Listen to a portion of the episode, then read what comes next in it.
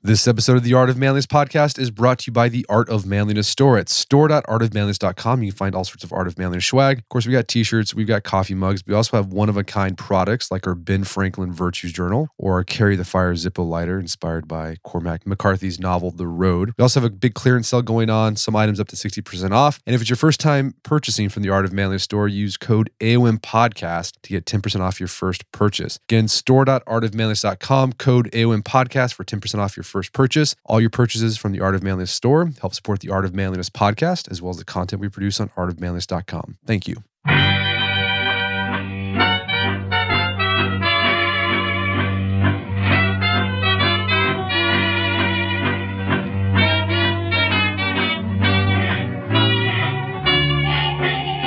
Brett McKay here, and welcome to another edition of the Art of Manliness podcast. If you're like a lot of men listening to this podcast, you've likely made it a goal to lose some weight this year. But if you're also like a lot of men listening to this podcast, you've made that goal before, maybe even succeeded with it, but you've had to make it again because you gained all the weight back. My guest today argues that losing weight is actually pretty easy. The real trick is keeping it off. His name is Layne Norton. He's a professional bodybuilder, powerlifter, and a doctor of nutritional sciences. And today on the show, we discuss all things fat loss. We begin our conversation discussing why losing weight is easier than keeping it off, the mechanisms that kick into gear once we shed body fat that cause us to gain all of it, even more back, and why yo yo dieting is so terrible for you. We then dig into whether there's one diet that's the most effective in helping you lose fat, the tactics you need to use to keep the weight off in the long run, and the real reason exercise plays a role in helping you to do so, which isn't what you think it is. After the show's over, check out our show notes at aom.is slash biolayne.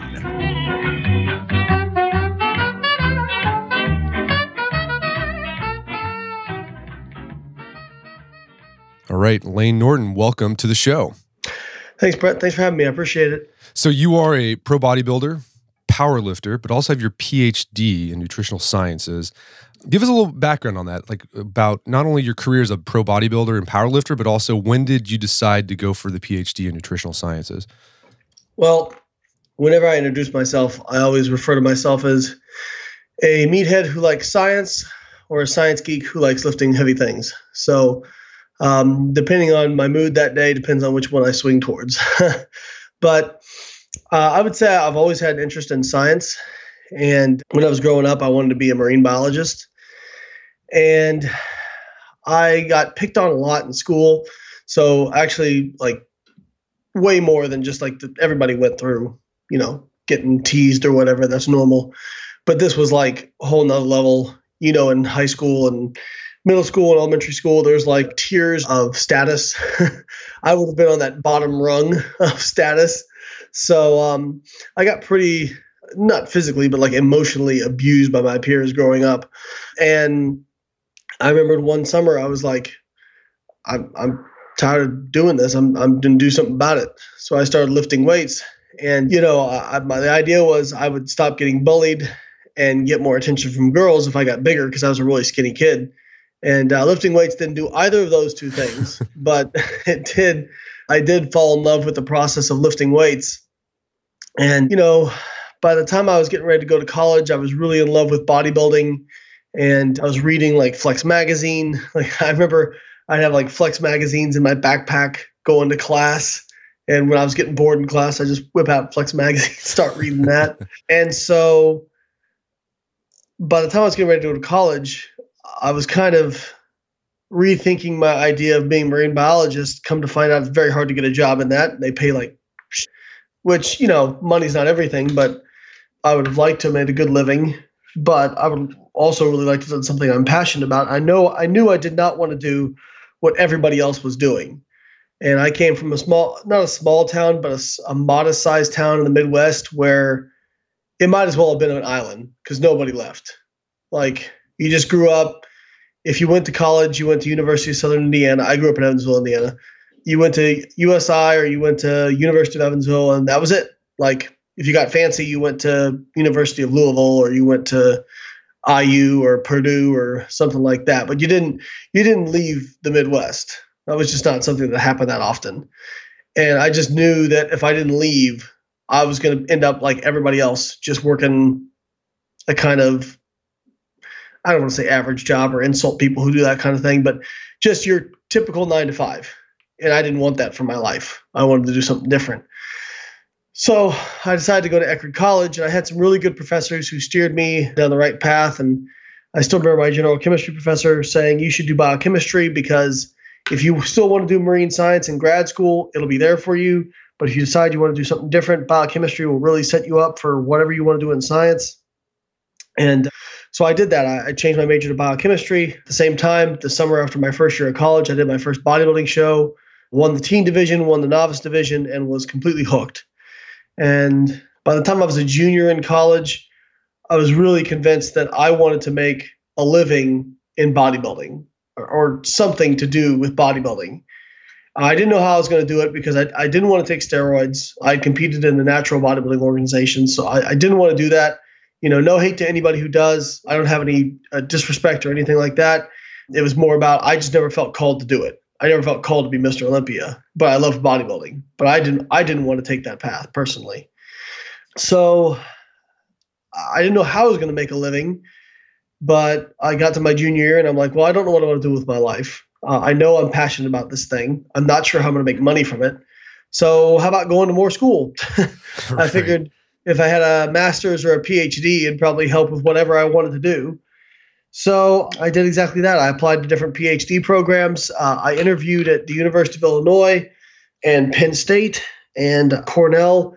I got accepted and I decided on Illinois because I really vibed with my, the advisor there, Dr. Don Layman. And as it turns out, that was probably one of the best decisions I ever made in my life was to go to University of Illinois, which is a great school, really, really strong research and science-based school. And especially for nutrition, they're they're like top three every year. They're a really great nutrition program.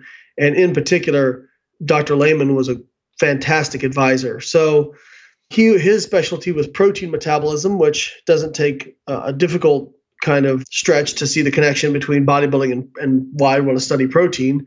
And he was always very encouraging of that. He was never ashamed of the fact that I was a meathead. You know, he was very encouraging of that, which I didn't get that vibe with a lot of different professors. A lot of different professors almost seemed like they were ashamed if you were into lifting weights or bodybuilding, but Layman was never that way. And so got into that. During that time in grad school, I also won my pro card in natural bodybuilding. By the time I graduated, I did my first series of pro shows, my only series of pro shows so far, because I kind of, I guess I'm like semi retired now. but won my first pro show and then placed top five at all the other ones. So pretty successful run there.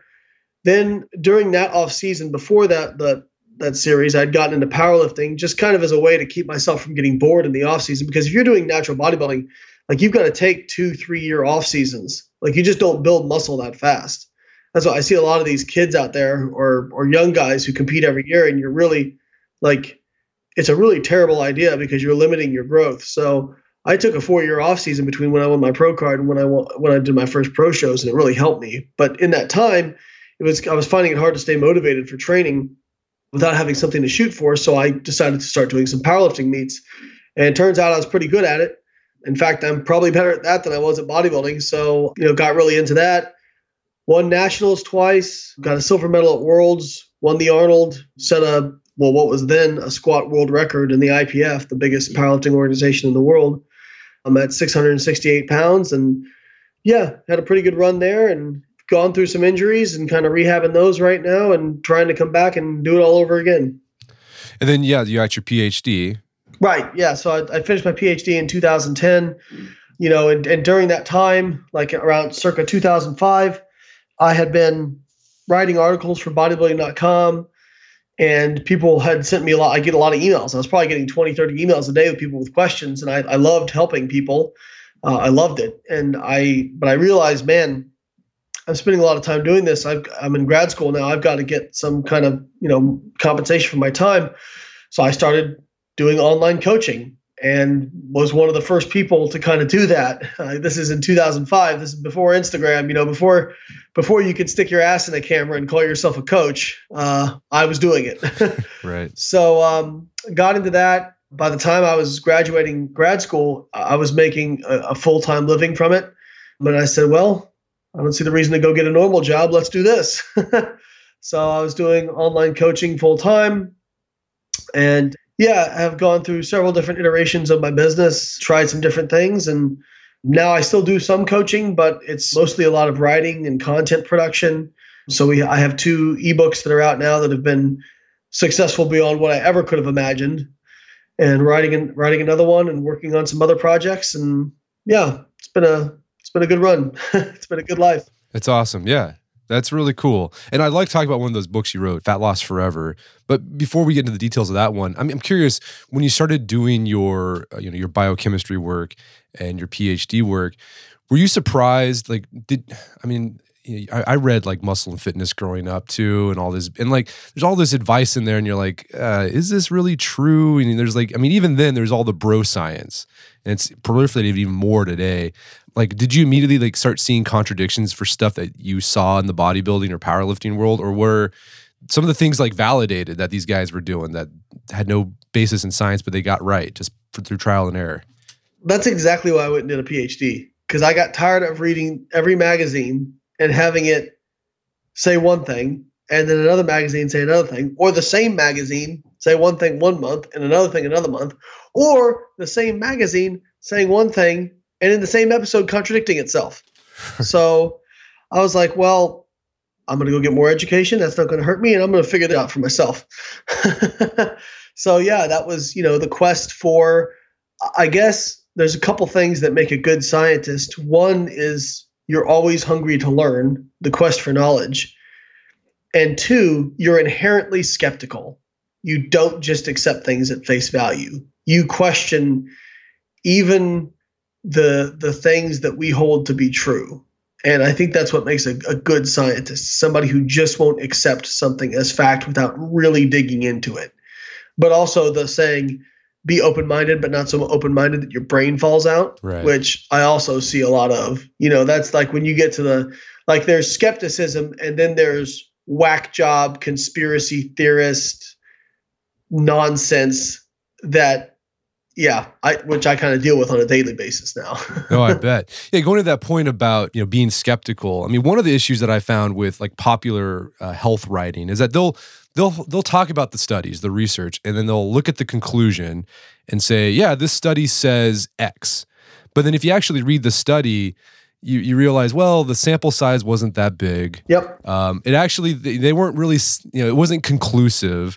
But the popular because you know the, these popular writers need to churn out content and get clicks, they just come out like, well, this new study says coffee's terrible for you. But then you look at the studies, well, it doesn't really say that. No, what, what it'll say is there's a component in coffee that when they fed it to rats at a super high dose, it caused like carcinogenic right. effects.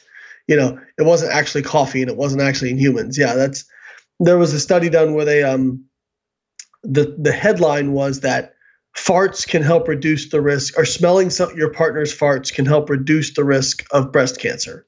That was that was the that was the headline. No, what they did was they took short chain fatty acids, volatile fatty acids that are some of the things that you smell when when you fart, and they looked at them at giving them an isolated in a high dose to rats and saw an effect on cancer. That is not the same thing as smelling your partner's farts. That like the the level of irresponsibility by the media in reporting some of this stuff just to get a headline I, I understand it to a certain level because they have to because it's so competitive. If you don't have big headlines, I mean, it's like being on Instagram. Like I'm really proud of the fact that I've got you know whatever 240,000 followers on Instagram because I'm not like I'm not some dude that's posting pictures of a shredded six pack all the time, standing in front of a Ferrari that he doesn't own that he's leasing, and you know with pit bulls or whatever and acting like I'm living some lifestyle. I'm putting out educational content. You know, there's substance, but we're not a substance-based society. You know, people want that that that crap. So yeah, I, I think that the it, it's it's difficult to parse out a lot of what's out there, but just listening to somebody and I'll tell people, hey, like you know, don't take my word for it. Like, you know, I have my own biases. I try to be honest about them and upfront about them but everybody's biased one way or another. Like, and that's okay. That's fine. It's the people who aren't willing to admit their biases. There's a there's a gal called um, what's her name? Nina. Nina ends with a T, starts with a T. Her last name, but she's a she's a low carb advocate, big time low carb advocate, and all of her all of her a lot of her criticisms of the research out there are funding based, right? So she says, well, this study was funded by Big Corn or Big this or Big that. You ever want to make something sound scary? Just put big in front of it, apparently. And what she doesn't ever disclose is the fact that she herself is funded by the meat industry. Like, which is fine. That's fine. There's nothing wrong with that. My research was funded by the Dairy Council and the Egg Nutrition Center Board. That's fine. I have to disclose that, right? like, yeah. so if she's going to criticize all these other people, she needs to disclose what her biases are. So that's a big part of it. And and I think people get way too attached to ideals rather than trying to deconstruct their ego and figure out what stuff actually says. Like I'll tell people, like I'm not. If you're reading my books, I'm not selling any one particular diet. I'm not. I'm selling information, and I'm trying to put it out there, kind of as it is. Well, let's talk about a topic. Speaking of lots of different competing things on Instagram, is weight loss because there's so many competing ideas out there now, and it's gotten worse. I think. So you you wrote a book, Fat Loss Forever. Yeah, uh, it's a new year. I think a lot of men who are listening to the show, a lot of them probably have goals to lose some weight. But I love how in the book you talk about and you make this important point that it's actually really easy to lose weight. Yep. The problem that people have, because people do it all the time. Yep. The problem people have is that they can't keep it off. So what's going why why is it so hard to keep uh, weight off after you lose that 10, 15 pounds? There's a multitude of reasons. There's there's physiological, there's sociological, and there's psychological reasons. Physiologically, if you think about what weight loss is, so you, we have this kind of let's call it a set point of body fat that your body kind of likes to stay at. It's where you've kind of settled at during your life.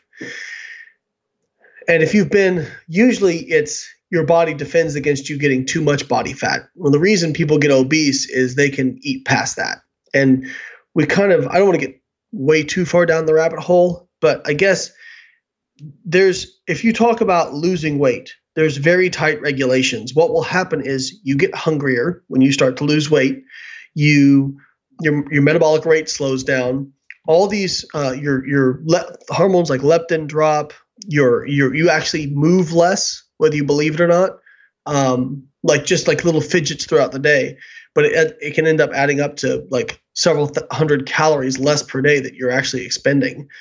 So all these things start working to drive you back towards energy balance, meaning you're you're you're not losing weight. Your calories in is equaling calories out. So it's trying to drive you back towards that to protect you because you have if we're if we have this kind of regulation on body weight, this set point that the body likes to be at, that means that it's trying to keep you from getting too big or losing too much weight.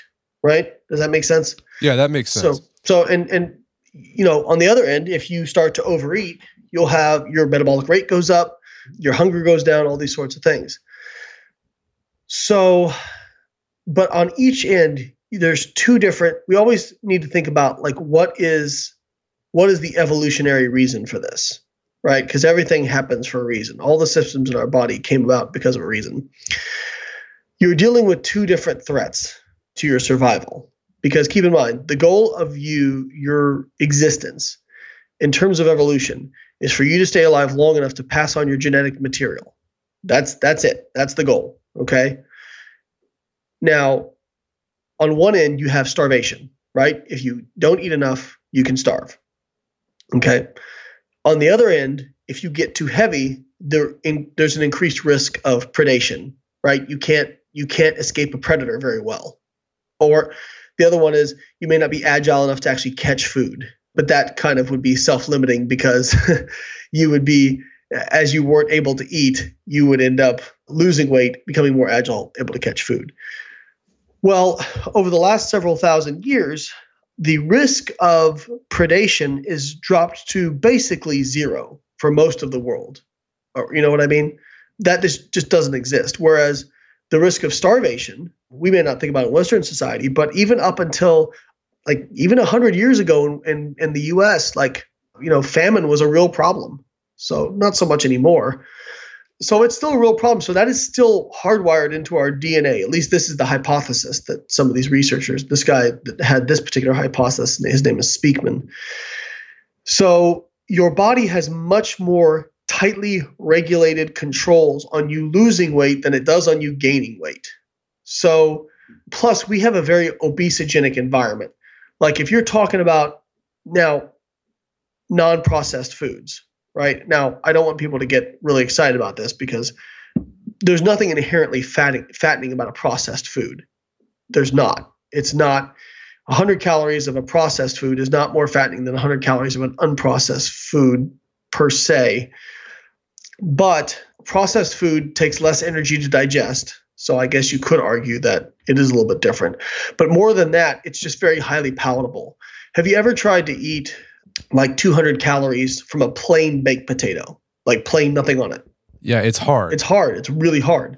right. Have you ever tried to eat 200 calories from a Snickers bar? Easy. You just eat a Snickers bar. You're done. Yeah, exactly. So we we have a, what's called an obesogenic environment where we have free access to extremely hyper palatable, high calorie foods, and we don't move as much as we used to.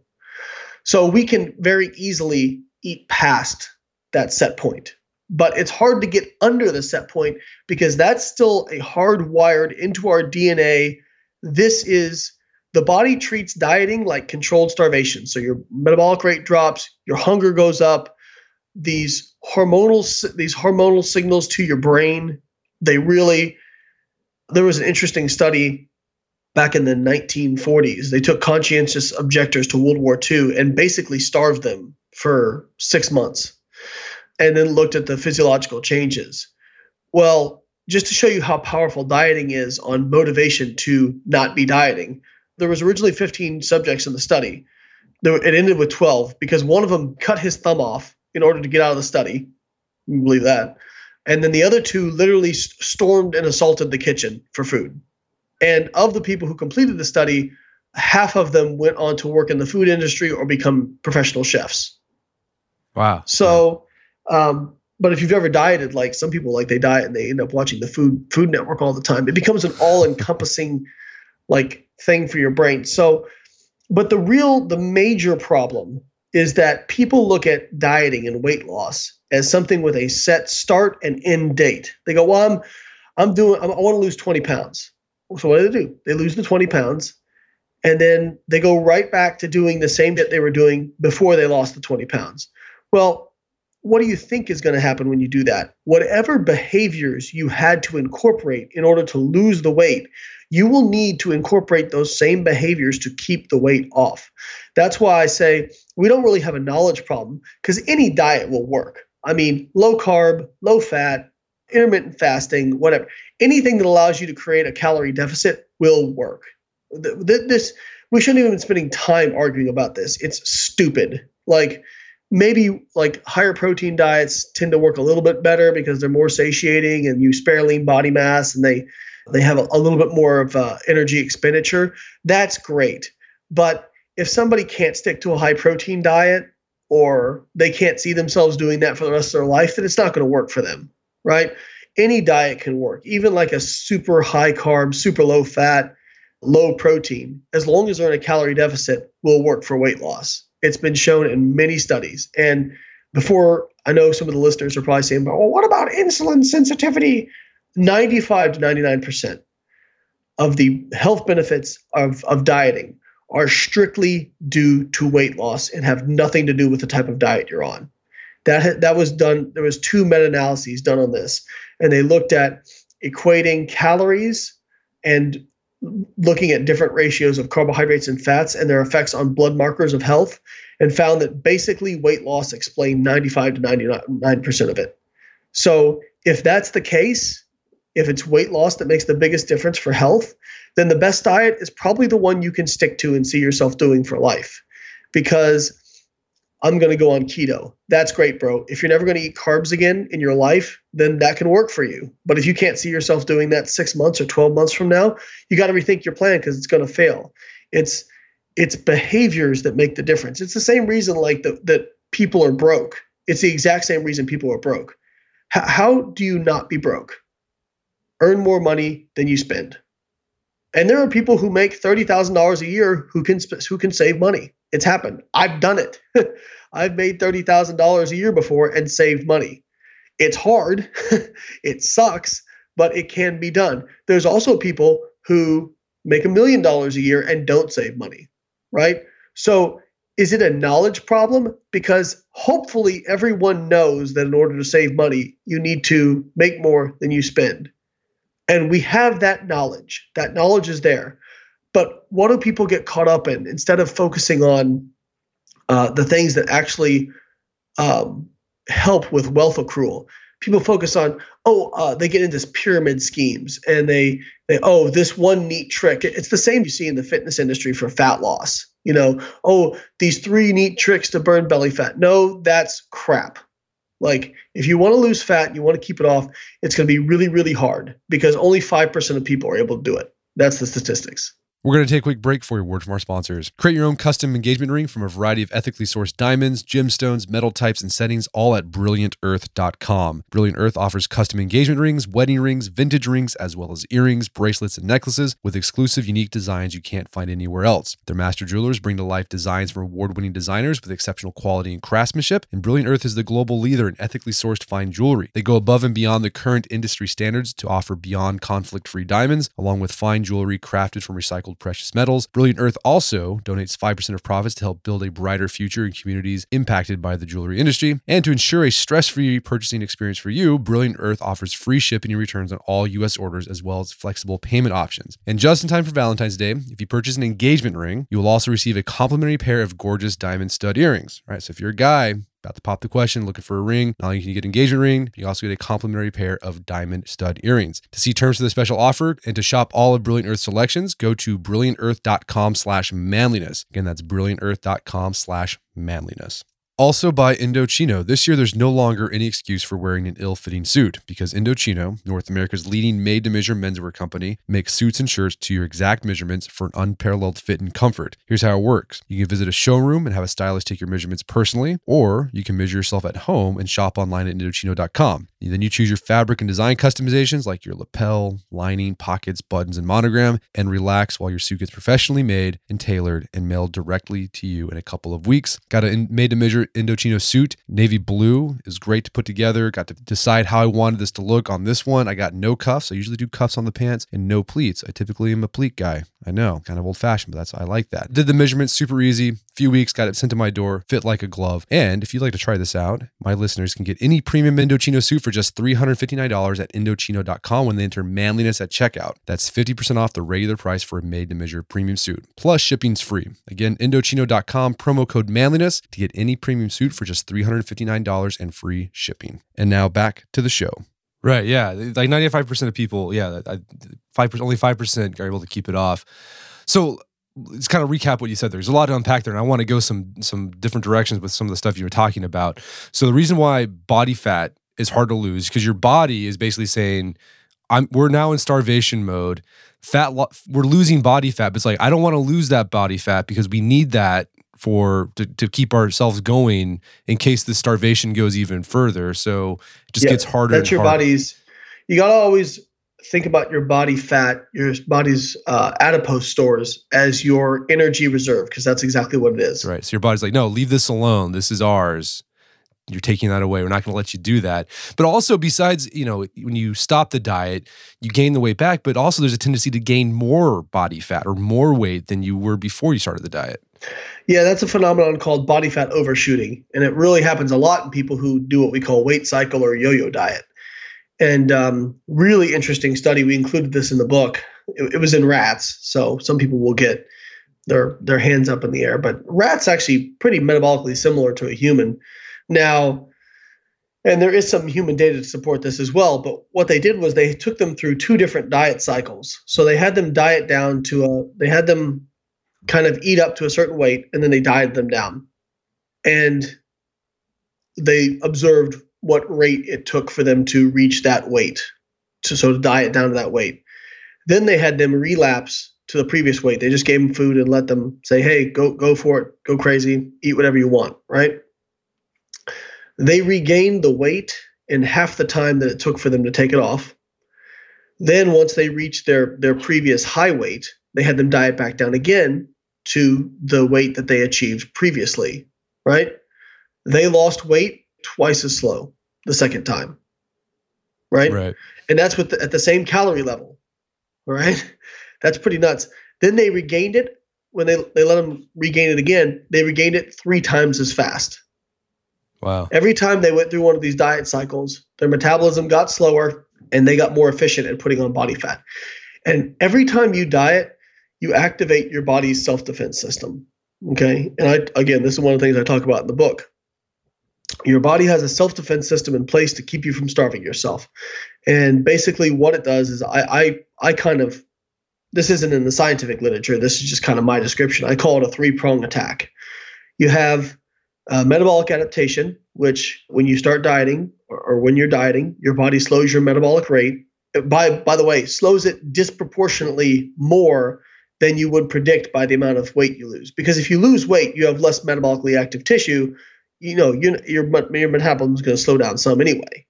But you your metabolism slows about 15 to 20 percent more than you would predict from just from the weight loss. Then while you're dieting, your body is already ramping up systems that will increase your ability to store body fat. Okay. Why would it do that? Well, let's think about from an evolutionary perspective. If you had gone through a long famine and then all of a sudden, boom, you find a, I mean, let's just do the stereotype. You find a big old woolly mammoth and it's dead and you can eat it, right? And you can just kind of gorge yourself. Well, you couldn't really keep meat for very long back in the day, right? You couldn't keep a lot of foods for very long. So they're going to get as much out of it as they can. Well, you would not want to be wasteful with that energy.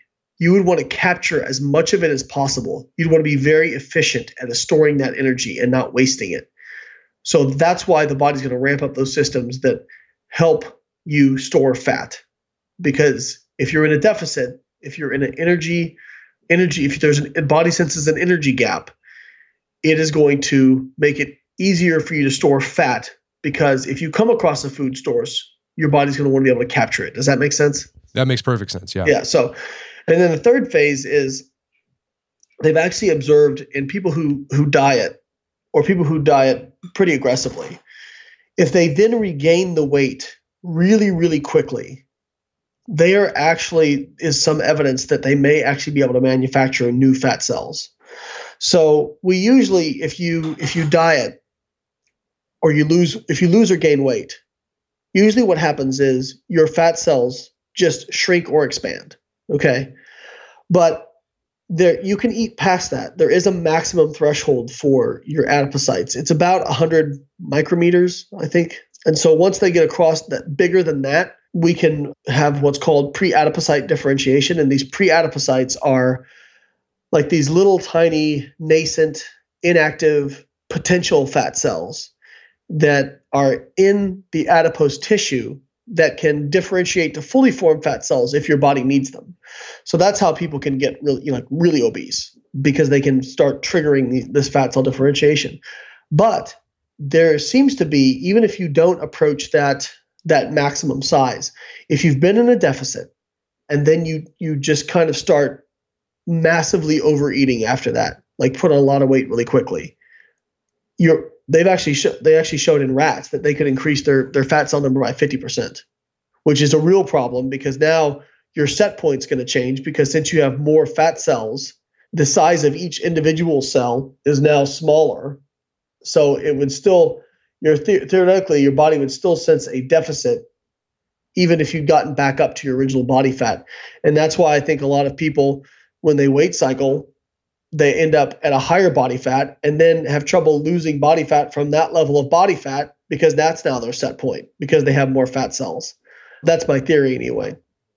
And yeah, it's pretty scary actually. If you read my if you read Fat Loss Forever, the chapters one and chapters three will scare the crap out of you. No, yeah, they, they did. So it makes it sound like, man, losing weight is impossible, but it's not. It's not. And we'll talk yeah. about what you can do to make it sustainable.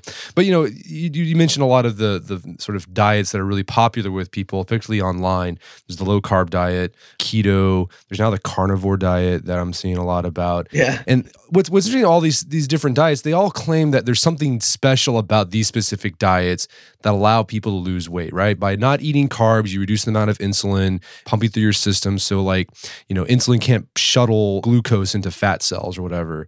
But I mean, it sounds like you're saying, like, no, it's not really that. It's just that these diets allow you to eat fewer calories and that's why you lose weight. Is that what's going on? That's exactly right. So, for example, let's take the carnivore diet, for example. It's really hard to overeat on meat. like, it's really hard to overeat. You can do it, you can do it, especially if you're eating really fatty meat. But for the most part, meat's tough to overeat on. If you look at something like, you know, I was talking about this the other day. Everybody's got something that kind of, I call it tripping their algorithm, right?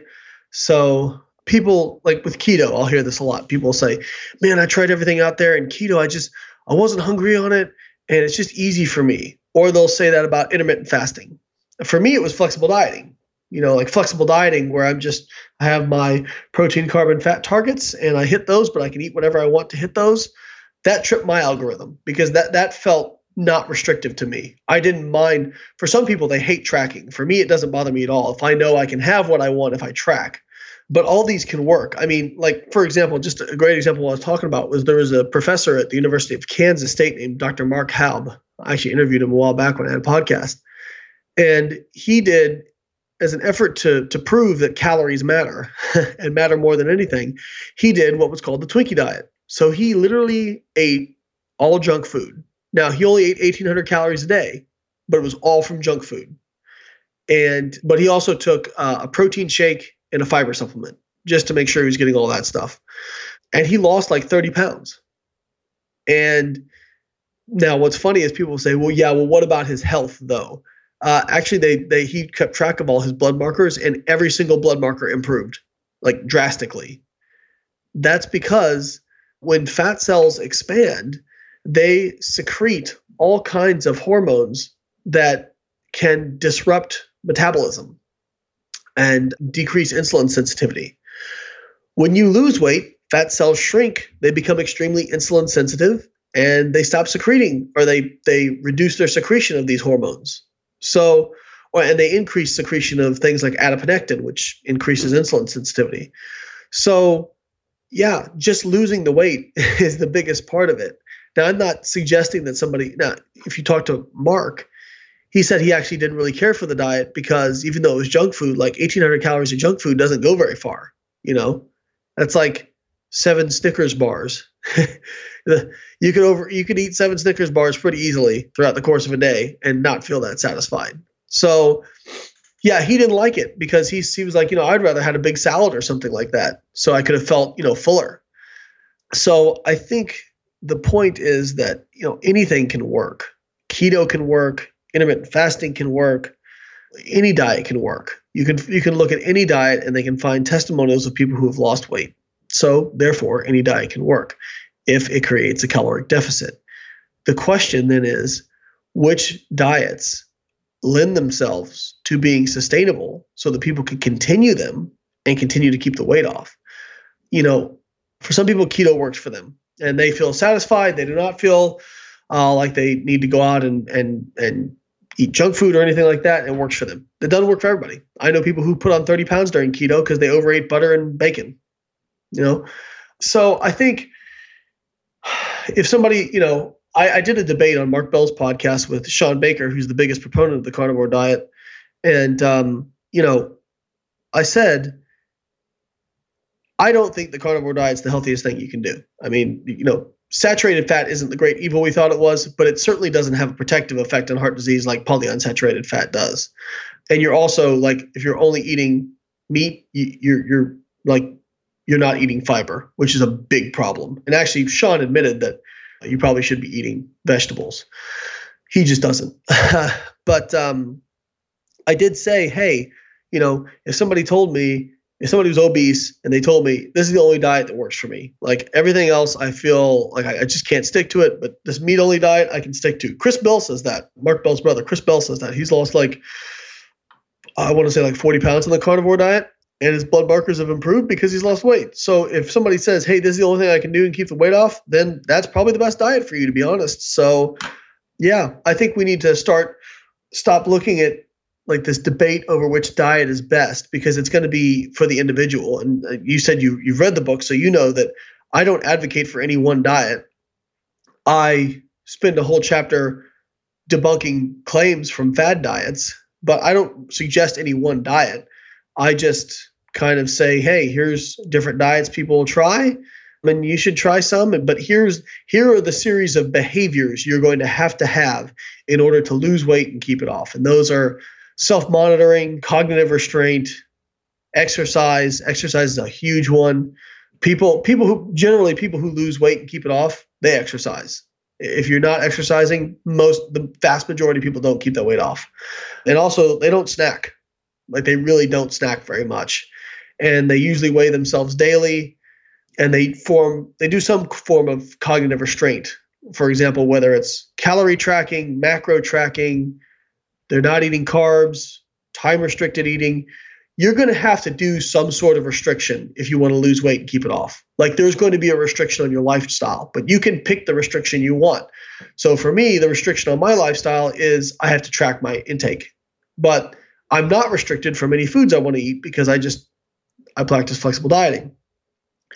If you don't want to track your food intake, well maybe you could do something like keto and, and maybe that will work for you or time restricted eating, intermittent fasting, carnivore, whatever you want to call it.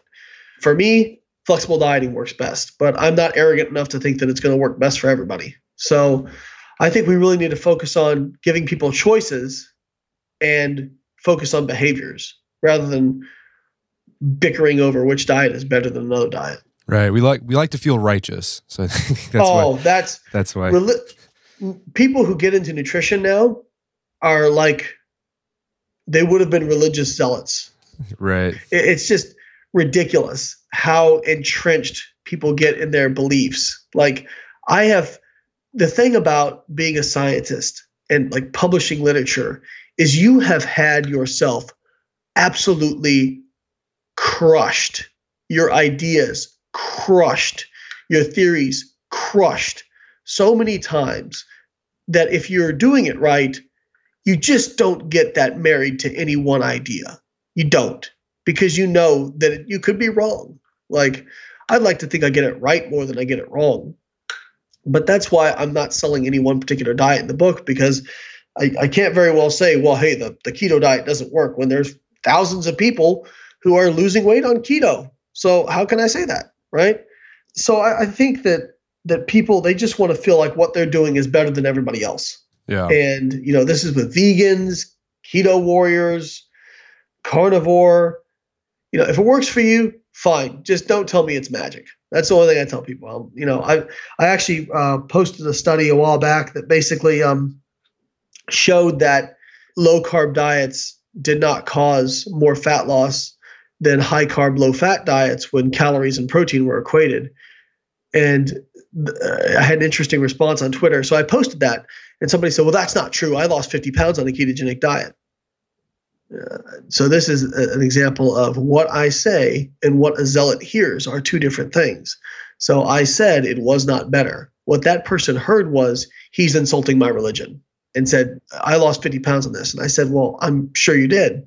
It's just not magic. Right. Yeah. We, we published an article like, uh, Do Carbs Make You Fat? And we highlighted that research. It's basically just, it's calories. It's not the carbs. It's calories, mate. And the same same response. People are like, "Well, I lost weight on keto." I, am saying, yeah, you could lose weight on that. I'm not, yeah. I'm not saying you can't. I'm just saying there's nothing special about it except you're eating fewer calories.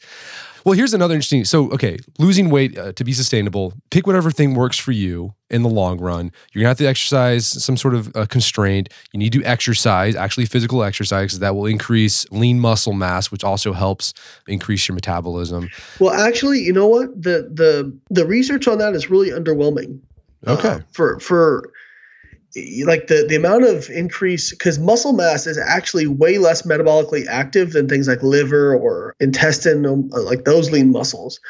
So the question is why would we exercise right? Because lean body mass doesn't it, the exercise itself seems to actually be the interesting thing about your body is so good at self-regulating. So if you exercise more, what tends to happen is your body you just move less throughout the rest of the day. Right. Like right. you don't realize it, but your body just actually like you do less fidgeting and you move less.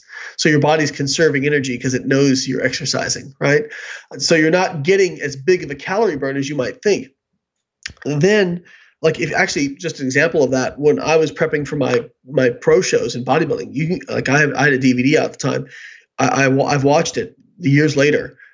I talk slower and I even blink slower. I'm not kidding you. Like, and I talk way less. I'm a very talkative person. I'm a very extroverted person, but like, I was just like my whole personality changed when I dieted because my body was so hell bent on conserving energy. So so why exercise then? Why is it so associated with with keeping weight off? Because it doesn't really add to your total daily calorie burn. The lean muscle you add, sure you burn a few more calories, but it's not super significant. The biggest reason that exercise helps is one, it well, two reasons I think. The major one is that it sensitizes you to satiety signals. Okay they did a study in the 1950s looking at Bengali workers, and they looked at sedentary people, people with a lightly active job, a moderately active job, and a heavy labor job. And what they found was from the lightly active to heavily active jobs, people pretty much matched their matched their intake. So without even trying, they just ate more calories, right? And they remained in calorie balance. What they found was the sedentary people actually ate more than every other group except for the heavy labor jobs. So when you don't exercise, you have much lower sensitivity to the satiety signals in your brain. So you're it's easy for you to overeat. Whereas when you exercise, you get more sensitive to those satiety signals. Pretty cool stuff. That is really interesting. That is very, very interesting. And then the other thing is uh, exercise increases uh, oxidation, fat oxidation in fat cells. It increases fat fat metabolism turnover, which seems to have a benefit for limiting fat regain. Gotcha. Okay, so that, that all makes sense. But here's another thing you, you talk about in the book, and I think a lot of people have problems with is whenever they do decide to start losing weight, they'll lose weight really fast. Yep. That's probably not a good thing to do, correct? Well, so the, this is where I gotta I gotta give the whole story. The research shows that people who lose more weight initially tend to keep more tend to tend to be the ones to keep it off. However, it has to be with the caveat that so so they found that of people who maintained weight loss, they usually lost a good amount of weight at the beginning. That's I think losing a good amount of weight at the beginning is okay because it, it helps you with motivation. But what you're not seeing, that statistic's a little bit deceiving because they're not asking the 95% who failed, right? Like how much did they lose initially? So there'd be a lot of people in that in that sample size of the 95% who failed to keep it off, who also lost weight really quickly at the beginning and didn't sustain it. So I think it's okay to lose some weight quickly at the beginning, so long as it's something that is still sustainable for you. But if you're doing something like 800 calories a day, you know how long can you keep that up for? Uh, not probably not very long. Now I will say there was a case study of a guy who did not eat for a year. Did you hear about this? I have not heard about this. Yeah, so he was very obese. He didn't eat for a year and he lost, I think it was like something like 150 pounds in a year. But obviously, like that, that can't keep going. Uh, and I would like to see where he's at today because the metabolic adaptation to that would have been enormous. But it also goes to show that that you know fat is your body's energy reserve. So, you know, I, I think that whenever you're looking at any plan, it's okay to lose weight quickly at the onset as long as whatever you're doing at the onset you can see yourself continuing to do. Gotcha. And then, like, I mean, as you lose weight, I imagine you have to make adjustments. Like, so if you want to lose more weight, do you have to like reduce calories more? For example, say like you you lose you know the fifty pounds, right? And then like what you've been eating, say it's like 20, 2,000 calories a day, whatever. I'm let's right. pulling that. Like, is that is that a say you're doing that at a point you stop losing weight are you gonna have to drop calories a bit more to keep to, to keep the weight loss going right so your your stalls are inevitable during weight loss anybody who's lost weight for a long period of time i'm assuming you've probably done this before where you went on a diet and after whatever four six eight ten weeks you stopped losing yeah. weight right yeah right so that is your body's metabolic rate slowing down to the point where eventually it matches your intake right? So that's the that's your that's the first prong of the body's self-defense system. So what has happened is you have come back to energy balance. So this is also why people get confused about a calorie deficit. They'll say, "Well, I was eating in a calorie deficit. I didn't lose weight." Well, no, you were eating what might be predicted to be a calorie deficit, or maybe it was a calorie deficit for a little while, but it isn't now. See, people get confused because they think calories in and calories out are like two independent variables, but they aren't. They're tied together because calories in affects calories out. So, what has to happen is when you hit one of these plateaus, you either you need to recreate that deficit, whether it's with consuming less calories, increasing your activity, or a little bit of both. Gotcha. So this is gonna it's, it's a process, and you also talk about you know one one option too is if you're trying to lose a lot of weight, like take breaks every now and then just for the psychological yes. rest. So you say you lose 20 pounds, all right, well just kind of maintenance that for a month and then go at it again. Yeah, absolutely. I think I think the grind of long periods of dieting can just like wear you down. So like giving yourself like saying, okay, I'm going to lose 20. Like let's say somebody had 100 pounds to lose saying I'm going to lose 20 and then I'm going to give myself a month where I'm just eating at maintenance and just trying to maintain that weight loss. And that can be helpful for two reasons. One, it's a mental break. And two, whenever you go on that maintenance phase, it will help you maintain your metabolic rate a little bit better. So there's actually research on diet breaks that shows that if you use a diet break where you're eating at maintenance for a period of like a week or two, it can actually prevent metabolic slowing a little bit better than if you're just straight dieting. So you, you, there's a double effect. You get uh, the benefit of you can maintain your metabolic rate a little bit better, and you have a mental break from the diet. So I think that's actually a really good way to construct things for people who are trying trying to lose lots of weight, or even with my regular clients, I'll do like a lot of times I'll do two weeks dieting and then one week break, or three weeks dieting, one week break, or three weeks dieting, two week break. You know that those sorts of things, or four weeks dieting, two week break. So I'll use different iterations of that in order to kind of help keep things going. Right. It's like a deload week with barbell training. Yeah, kind of. Right, yeah, exactly. Like let's say you want to, you know, you want to get into running, but you're also trying to lose weight. Or let's say you want to get into barbell, you know, powerlifting or whatever. Is like increasing performance in those, you know, athletic domains and losing weight are those like diametrically opposed goals? Like you should go for one or the other or can you do both at the same time? You can do both at the same time. I, th- I think the thing to keep in mind especially like running because you're as you get lower weight you're going to be more efficient. I think the thing to keep in mind is that if you're if you're doing something like powerlifting or, or bodybuilding or, or something like that you're not going to build as much muscle and strength as you would as if you weren't restricted. But that doesn't mean you can't get stronger. And that doesn't mean you can't build muscle. You absolutely can. Especially if you're somebody who has a lot of body fat, you can still build muscle when you're when you're dieting because you have that even though you're in a calorie deficit, you have so much adipose tissue that your body can kind of use that as a cushion to spare protein for building muscle. But as you get leaner and leaner, it'll become more and more difficult to do that. But no, I don't think they're necessarily diametrically opposed. I just think you have to be honest that, okay, if I'm going to diet and I want to lose weight, I'm probably not going to get as strong as I possibly could as if I was not dieting. But keep in mind, in powerlifting, you might actually get relatively stronger for your body weight because we do have body weight correctional st- scores, right? So even though you may you may not get as strong as you possibly could have, absolutely, your relative strength may actually be higher. Does that does that make sense? Yeah, that makes sense. Like that's like the Wilks score. Whatever, exactly. Right? Well, they actually just recently changed it to something else. But yes, it was your Wilks score for about 50 years. right. Well, Layne, this has been a great conversation. Is there some place people can go to learn more about your work? Yeah, biolayne.com is my website. All my stuff's on there. You can there's we got a bunch of free articles. We also have a member site. I, I think you said that you were on the site. Yeah, I'm a, I'm a member of the site. Awesome. So we have content, but I think a lot of people they use it for the workout builder, which is basically we have about 30 plus training templates on there for anyone from beginner to advanced for people who want to build muscle, get stronger, or and we we also have female specific routines.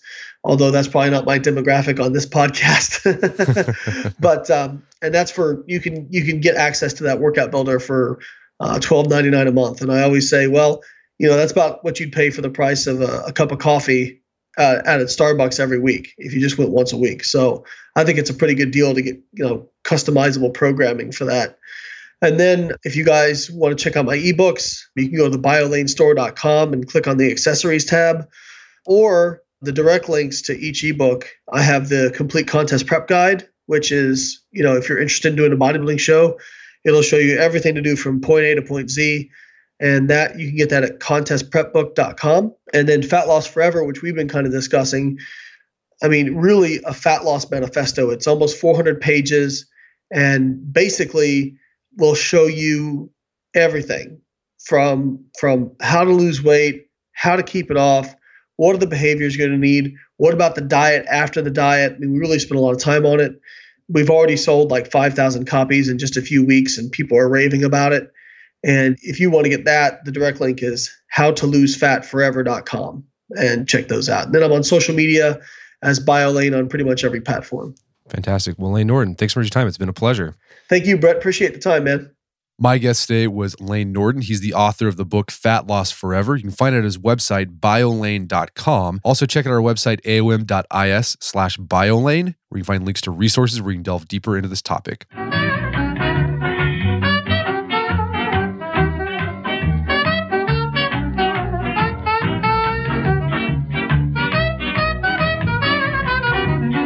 Well, that wraps up another edition of the AOM podcast. Check out our website, artofmanliness.com, where you can find thousands of well researched, thorough articles on just about anything personal finances, how to be a better dad, fitness, you name it, we've got it. And if you haven't done so already, I'd appreciate if you take one minute to give us a review on iTunes or Stitcher. It helps out a lot. And if you've done that already, thank you. Please consider sharing the show with a friend or family member you think would get something out of it. Till next time, this is Brett McKay, encourage you to not only listen to the AOM podcast, but put what you've learned into action.